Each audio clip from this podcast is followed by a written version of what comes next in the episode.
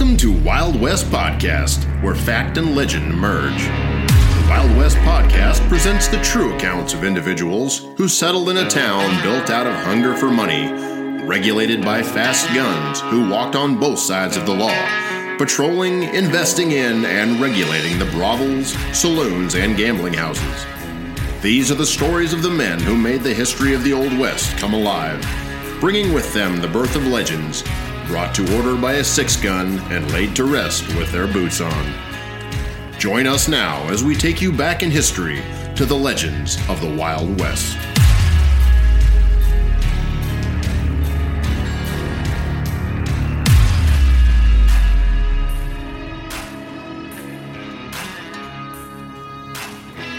My name is William Masterson. Most people know me as Bat. My story takes place in 1874 when hired on as a freighter, and I wanted to avoid another winter on the plains as a buffalo hunter. I'd been hunting buffalo in the Texas Panhandle when the Red River War broke out. I can say that the buffalo hunters in this area were much the cause of this war. Our team of hunters became involved in an Indian dispute at Adobe Walls. The Adobe Walls establishment upset the Indians and they wanted us out of the area. I was at the Adobe Walls settlement when 700 Comanche, Cheyenne, Kiowa, and Arapaho warriors, led by Comanche Chief Quanah Parker, attacked our buffalo camp. There were 28 of us, most with Sharps rifles, who took refuge in two stores and a saloon. Despite being dramatically outnumbered, we repelled the Indian assault with our superior weapons. After four days of continuous battle, we received reinforcement and the Indians soon retreated. After the Battle of Adobe Walls, I signed up as an Indian scout and then hired on as a teamster at Camp Supply.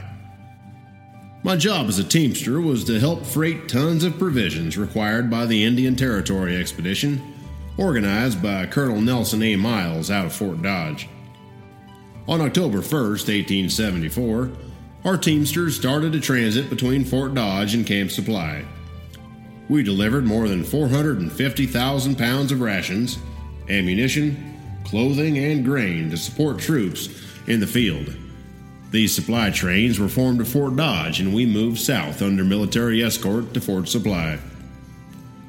At the time, Miles was given command of eight companies of the 6th Cavalry and four companies of the 5th Cavalry, with orders to subdue the hostiles operating in Indian Territory and the Texas Panhandle. It was in December when Miles gave orders to establish a fort cantonment along Sweetwater Creek in the Texas Panhandle. The freighting outfit I worked for was to move a significant amount of supplies from Fort Supply to this area. Camp Supply was in full preparation of loading supplies into freighters when a small detachment of the 6th Cavalry arrived on December 15, 1874. The squad of 18 men and one officer had been assigned to protect our wagon load of provisions from Indian attacks along the trail. A Corporal Melvin King, who did not fare well with the men, accompanied the detachment. The night before we pulled out, the men of the expedition sat together in the mess hall, enjoying our meal, when Corporal King swaggered into the room. King, who carried a dark brow and a forbidding mouth, wanted everyone to notice his presence as he looked around the room with his cautious blue eyes. The five and a half foot brown haired soldier pulled up a table and sat with a few men from his unit. He was just an earshot away from Billy Dixon and I. King began his conversation by demanding the bread off the plate of a younger soldier sitting at his table. King told the men he was once a sergeant until the Army disapproved of some of his actions. King boasted on how he enlisted in the 16th Infantry during the Civil War and was on duty for the Reconstruction in Georgia. He said his regiment was near Macon, Georgia in August of 1867 when he took a shot at a dog crossing the road. I missed that damned old dog and hit a fellow soldier in the foot, laughed King. The commanding officer had me arrested on account I shot at the dog without being given orders. They put me up on a charge stating that my conduct was prejudicial to good order and military discipline. The table, now silent with discontent over King's rude and boisterous manners, turned to enjoy their meal when King's voice began to dominate the mess hall. Well, at my court martial, they decided to acquit my charges because I was such a good fighting man, King boasted. They did find me guilty of the facts as stated, but decided not to attach any criminality to my actions. King stated as he reached over and pulled a piece of pork from another man's plate. After hearing King's last statement, I thought to myself, the more I heard King's voice, the more I felt like the world was slowly disappearing in front of me. I knew in this instance I had found a dislike for this man. The more he boasted, I could feel my heart hitting my chest. Billy, sitting next to me, let out a smile and whispered over to me. A man like that is sure to perish in his self worth. His mouth gives him the presence of a less confident man who relishes on the goodwill of army courtesy. If he were in my backwoods, I would have already laid a knife to him. Wild West Podcast is now offering digital books of our most popular stories. On sale now at the iBooks store, Early Gamblers of Dodge City. To find out how you can order a book, go to boothillproductions.com and select publications. Now back to our story. The sky was dark and the wind was cold the morning of December 16, 1874 when our mule team of freighters pulled out of Camp Supply. Our wagons, 106 in all, were to haul supplies to a new outpost. The outpost, located south of the Canadian River, was to become a military cantonment. The supplies for the cantonment had to be first shipped by rail to Fort Dodge, then freighted to Fort Supply. I was helping load the wagons when I witnessed Corporal King stumble out of the stables. He was trying to mount his horse with a whiskey bottle in one hand. The horse took a few spins before he could mount. I could not help but notice the three soldiers who were running in his direction. King looked over at the three soldiers who were pursuing him and shouted, Not today, boys! King's horse spun once more. I'm headed to Abilene, King shouted. King spurred his horse, and with one toss of the reins, his horse picked up speed and dashed toward the gates of the fort yelping his way out on the prairie. Billy told me later that King was not part of the escort detachment assigned to our supply train. Billy told me he was being run off the fort, for King had been discharged in October and was planning on re enlisting after he sowed some oats. The travel along the Jones and Plummer Trail to our location on Sweetwater Creek was slow. The cold winds blew hard across the prairie as a noticeable storm brewed on the horizon my wagon was assigned to lead the expedition. From my freighter, I could see Billy Dixon out in front about 300 yards. Billy was appointed as one of the scouts for this expedition. At that moment, I thought back to the first time I became acquainted with Billy Dixon. It was on the Buffalo Range in the fall of 1872. We were at Adobe Walls together and then served under Miles as Indian scouts in 1874. Billy Dixon was a typical frontiersman of the highest order. The perils and hardships of border life were precisely suited to his stoic and collected nature. This did not mean that Billy was not kind hearted.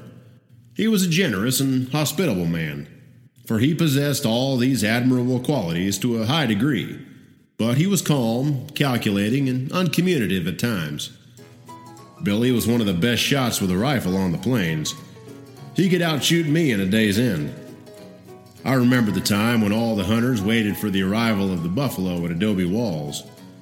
We were bored and had to amuse ourselves with horse races, card games, and shooting matches. While I was able to take some of the money, Billy Dixon generally took down all the money in the rifle shoots.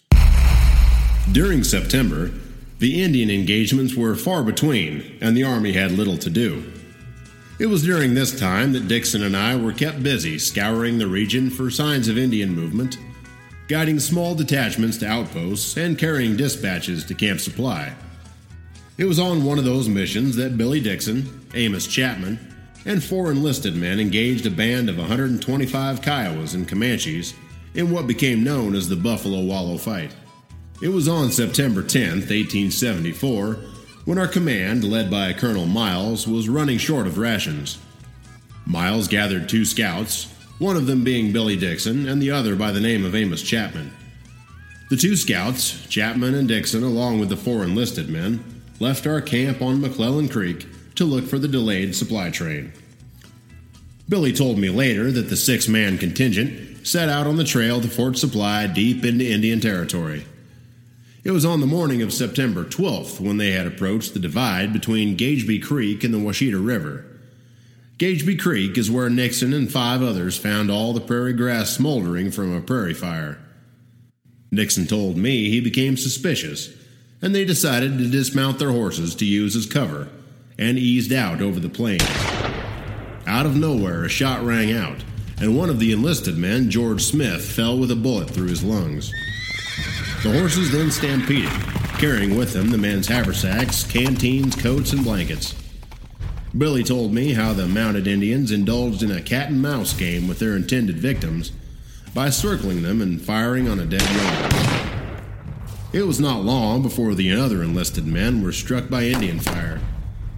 Billy said that was when Harrington and Woodall fell. He looked over and noticed that Chapman was holding his left knee, shattered by a bullet. When the Indians discontinued their attack for a few minutes, Billy said he felt burn in his left calf. When he looked down, he noticed a small stream of blood pouring through a hole in the upper portion of his calf. The bullet had torn through the muscle, making a clean wound, with the bullet exiting out the lower calf muscle. With no cover in sight, Billy spotted a buffalo wallow a few yards away. He encouraged his companions to take shelter in a shallow depression which was about 10 feet in diameter. By noon, all except Chapman and Smith had reached the buffalo wallow safety. They eagerly dug a perimeter around the wallow with their hands and butcher knives, throwing up the sandy loam for better protection. In the process, the men managed to keep their enemies at a distance and away from Smith and Chapman. As the fight progressed, Billy said he tried several times to reach Chapman, but was forced back repeatedly by a hail of bullets and arrows. Since the disabled scout had lived as a squaw man among the Indians for a time, and was known to many of the warriors present, they taunted him by shouting, Amos, Amos, we got you now, Amos. Finally, early in the afternoon, Billy told me he had made it to Chapman and carried him back amid the gunfire to the safety of the wallow. As the day wore on, Billy expressed how the five men suffered terribly from hunger, thirst, and wounds, but their expert marksmanship continued to hold back the Indians. Late in the afternoon, an approaching thunderstorm brought relief to our thirst and served to break off the Indian attack. He said even though the Blue Northern quenched their thirst from the lost canteens, the storm caused them more suffering from the severe drop in temperature. Taking advantage of the lull in the battle, Peter Rath went to recover Smith's weapons and ammunition, and was astonished to find Smith still alive. Billy said Rath and he carried the unfortunate trooper back to their makeshift fortress, where he died later that night. At nightfall, the Indians vanished. Billy told me how he and Rath fashioned crude beds for themselves. They gathered and crushed tumbleweeds and made beds for everyone, including their wounded comrades. Afterward, Rath was to bring help, but was unable to locate the trail and returned in two hours. The following morning, September 13th, dawned clear with no Indians in sight. Billy said that he volunteered to go for help and found the trail less than a mile away.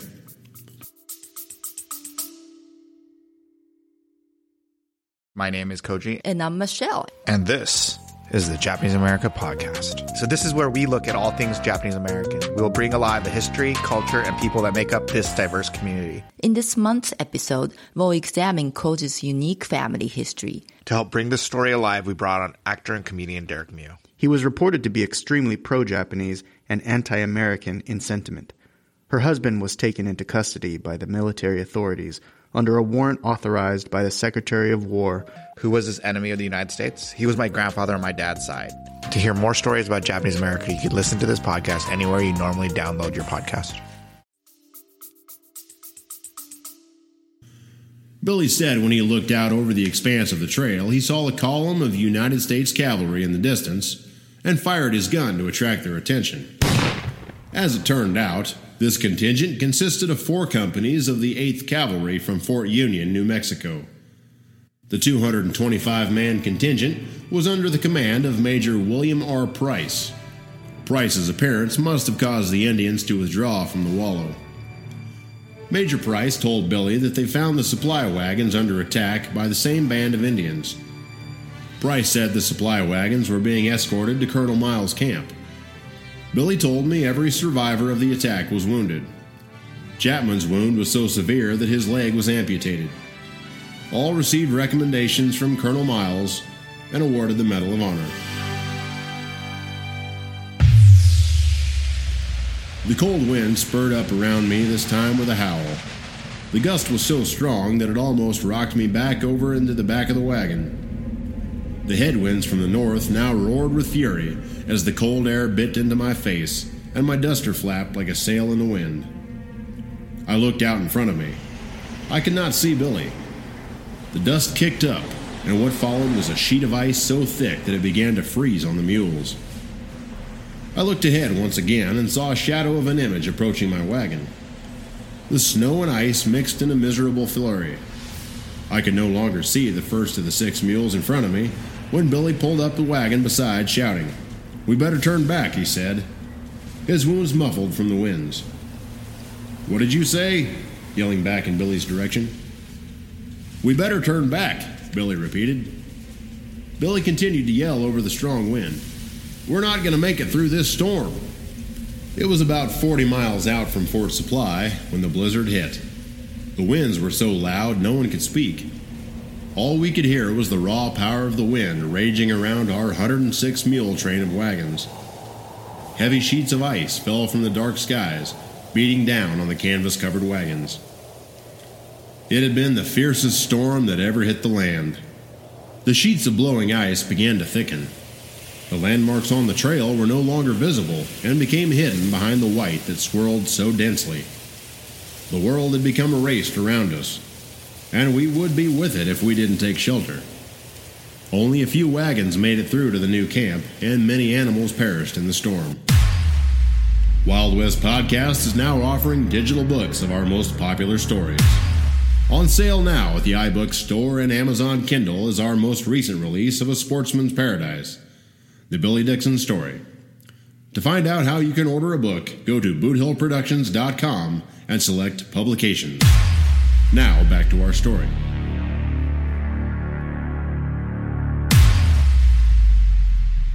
After arriving at the Fort Cantonment about two miles northeast of a little settlement called Hidetown, I found myself attached to an inactive scouting force.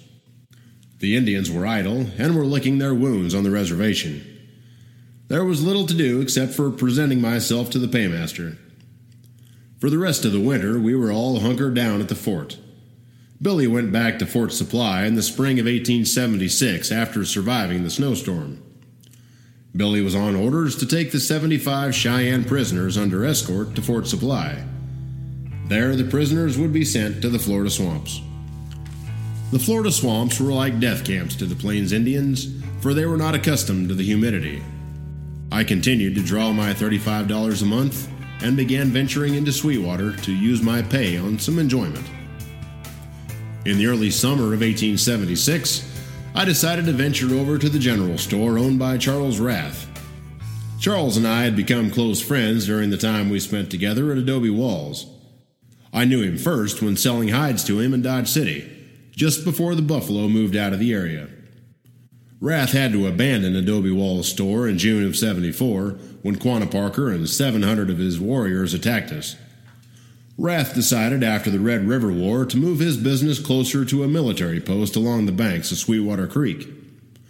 I was hoping he would have a freighter job for me, and so I thought I might try my luck and asked him for a job. Upon my arrival at Rath's store and general merchandising, I noticed the business about the place was busy with fur traders and buffalo hunters. The store, located outside of Mobeetie, was a destination point for the stagecoach, freight wagons, and buffalo skinners. Rath's store also supported the development of cattle ranches within a 100 mile radius by supplying staple crops. When I entered the establishment, I noticed a distinguished looking fellow dressed in a top hat dealing cards at a table in the back of the room. I always liked the game of cards, especially when there was money to be made. I crossed over the wooden planked floors where the gentlemen sat dealing cards to a few of the roustabouts. I introduced myself as William Masterson, and he in turn said his name was Ben Thompson. Ben invited me to play a few rounds of cards as we enjoyed each other's company. Ben carried an English accent, stood about 5 feet 9 inches in height, and weighed in the neighborhood of 180 pounds. His face was pleasant to look upon, and his head was round and well shaped. His black handlebar mustache was his most infamous feature, an attribute to his well kept hair. He was what could be called a handsome man. Ben was neat in his dress, but not loud in appearance, and wore little jewelry. The combination of his mustache size and English accent made him a very suitable gambler by profession. Ben confided in me how he had come out west after giving up the printing business in Austin, Texas, the place he was raised. He said he served in the Confederate Army during the Civil War. He journeyed into Mexico with the unfortunate Shelby Brigade and waged war under Maximilian until the Juaristas overpowered the Emperor, after which he escaped to the States and took up gambling as a profession. Ben stated he had first been in Abilene, where a no good sheriff by the name of Hickok shot his partner, Phil Coe. He disclosed the time spent in Ellsworth, Kansas, in the summer of 1873 with his brother Billy. He revealed how the town transpired into its heyday as a cattle shipping center. The Ellsworth story befell me as a solemn occurrence when Bill, his brother, became drunk, and in the course of some difficulty with the police, shotgunned to death Sheriff Chauncey B. Whitney. Ben conveyed to me how, with some friendly Texans, backed up Billy and held off the town's irate citizens until his brother escaped. Ben expressed how he felt the emotional outcry of the citizens of Ellsworth bearing down on him after Whitney's death. He said he sensed the hostility brewing in every corner of the town and had a premonition he might soon become the victim of his brother's actions. So he decided to leave Ellsworth and travel back to Kansas City. He mentioned two ladies of easy virtue who he and his brother entertained, and one of them just arrived in Mobeetie by the name of Molly Brennan. He said I should meet Molly, and that when she was in Ellsworth, she had become one of the darlings of the dance halls, and how her services were in lofty demand. However, he proclaimed that Molly had become smitten by the color and fire of his reckless brother Billy, but that I should not be concerned about meeting Molly, as his brother was now back in the hands of his wife, Alice Thompson. He conveyed in me how Alice had bankrolled enough earnings in Dodge City to purchase the Lady Gay Saloon in Mobeetie. The evening grew late with both card hands in balance, and he asked me if I would like to join him for a drink at the Lady Gay Saloon. I never saw Charles Rath, but I was glad to have my new acquaintance in Ben Thompson. That's it for now. Remember to check out our Wild West podcast shows on iTunes Podcast or at wildwestpodcast.buzzsprout.com. We would like to conclude our show by reminding our listeners to check our up and coming digital bookstore by revisiting boothillproductions.com and select publications. Thanks for listening to our podcast. This podcast is licensed under a Creative Commons Attribute, non commercial licenses. You can learn more about the legend of Dodge City by visiting our website at worldfamousgunfighters.com or visit us at boothillproductions.com.